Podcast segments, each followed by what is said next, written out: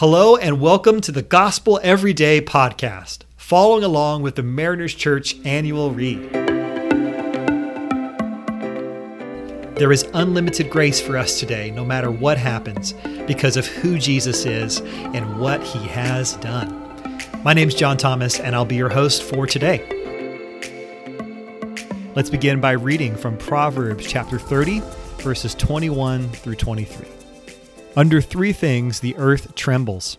Under four it cannot bear up a servant who becomes king, a godless fool who gets plenty to eat, a contemptible woman who gets married, and a servant who displaces her mistress. Don't you just love the title of today's devotional thought? It says this, if you don't remember, if you don't have your book on you right now, it is titled, You Can't Be Whatever You Want to Be it kind of hits you right in the face a bit, doesn't it? When I read that, I can almost see Clint Eastwood's character from Gran Torino, you know, shouting it from his porch to kindergartners merrily walking on their way to school. Hey, kids, you can't be whatever you want to be. I mean, I'm a realist and I know that that statement is true. But man, have we ever been spoon fed to believe that if we work hard enough, if we set our minds to a goal, if we persevere through all things, then the possibilities are endless. I can quite literally hear the lyrics to the song Anything by Sofia the First. If you don't have a little one, then sorry about the reference, but it's a it's a Disney show. There's a song called Anything, and it goes like this. I won't sing it, don't worry. I can be anything. I can reach anything. So can you. Anything. Look and see. You can be anything. just the other day we were rewatching a great movie called Eddie the Eagle. It's kind of an under the radar film about a very awkward and slightly unathletic uh, Englishman who, uh, against all odds, became that country's first long ski jumper at the 1988 Olympics. Which, side note, that's the same year, the same Olympics that the Jamaican bobsled team made their debut. Shout out to you, another great movie, uh, Cool Runnings. So, 1988, a very good year to dream big. And apparently that made quite an impression on me. I was nine years old at the time. You do the math. And no wonder that message really stood out. And I get it positive reinforcement, dream big, American exceptionalism. The world is your oyster, all, all those kinds of things. But this proverb, quite bluntly and honestly, reminds us that as the Kellers go on to write, that we are not all fitted by character or capacity for any role in life that we may want. They go on to say that many roles require specific talent, gifts, and in some cases, physical abilities that not everyone has.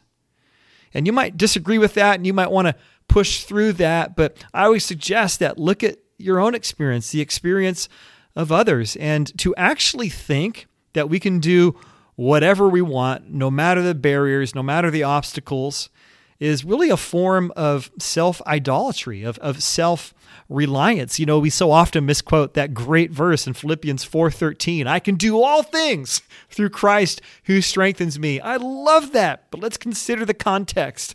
This is Paul suffering in prison, and he's saying, Yet even this, I can suffer well. I can persevere through trials because Christ is within me. Now, I know for me at least that I can spend a lot of energy wishing and trying to do something outside of my sweet spot or, or to be someone else uh, other than God has uniquely created me to be. And I know for many of us, we we spin our wheels thinking there's this ideal, there's this picture of uh, of who we want to be, that the comparison game that we all play, and all the while we miss out on the specific thing that God would have for us.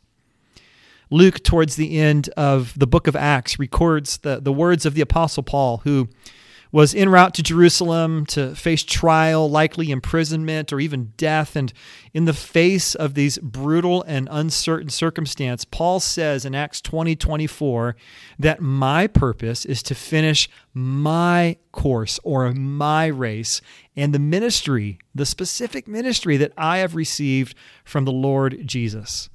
You see, Paul knew that he had a set course laid out before him.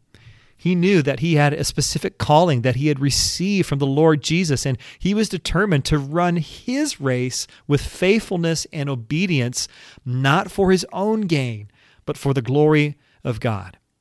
And that's really the key there.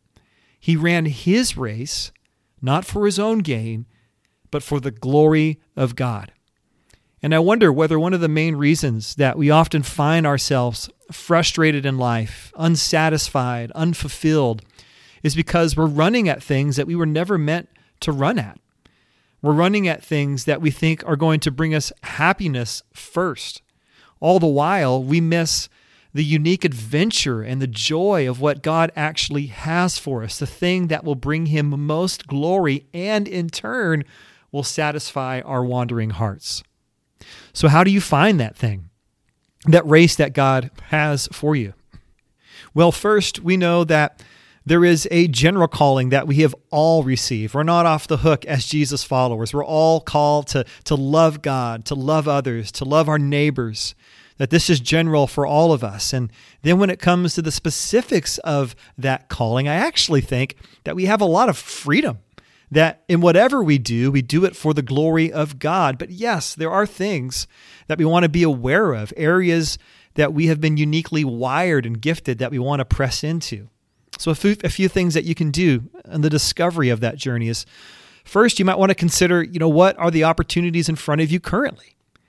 How has your background, your experience, your story led you to the place where you are today? It's not happenstance. Look at what's in front of you. Nothing is wasted.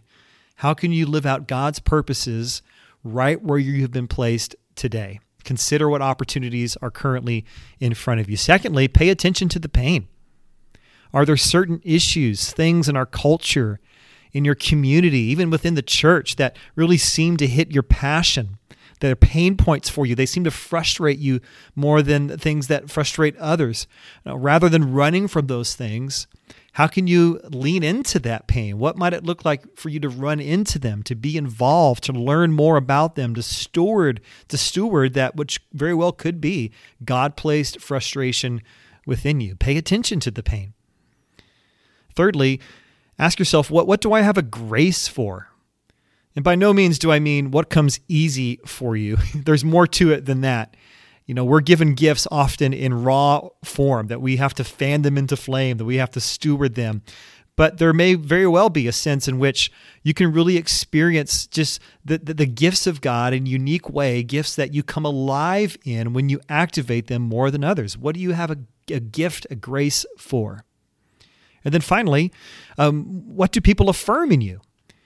While, of course, we don't base everything on the opinions of others, we are wise to invite those that are close unto us to, to call out in us what we might be blind to ourselves, to affirm where they see God's work within us, to affirm where they see those gifts activated, to, to affirm where those sweet spots may be.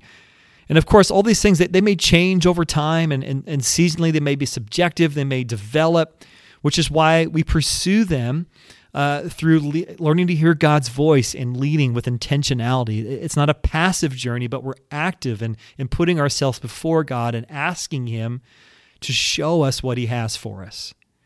You know, this is the prayer that I often have for myself. You know, I want to be self aware and I want to be spirit empowered.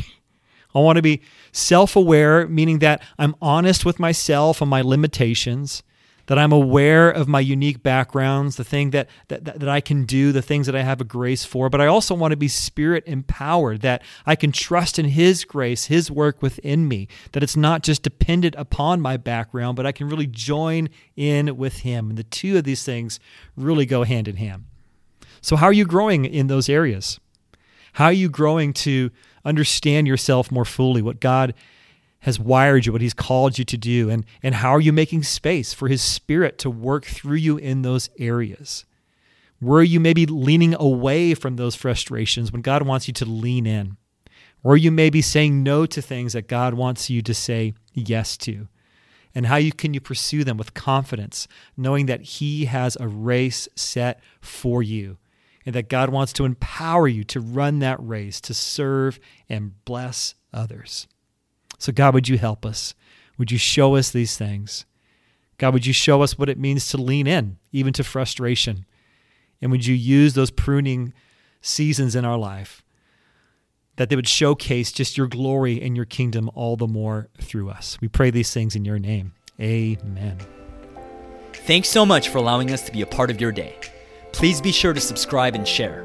You can tune in tomorrow for fresh new content. And remember, no matter what happens, there is unlimited grace for us today because of who Jesus is and what he has done. For questions about service times and more, you can access all information about Mariners Church by downloading the Mariners app at your favorite app store, visiting the website at marinerschurch.org, or by finding us on Instagram, Instagram handle Mariners Church. Till next time, have a great day.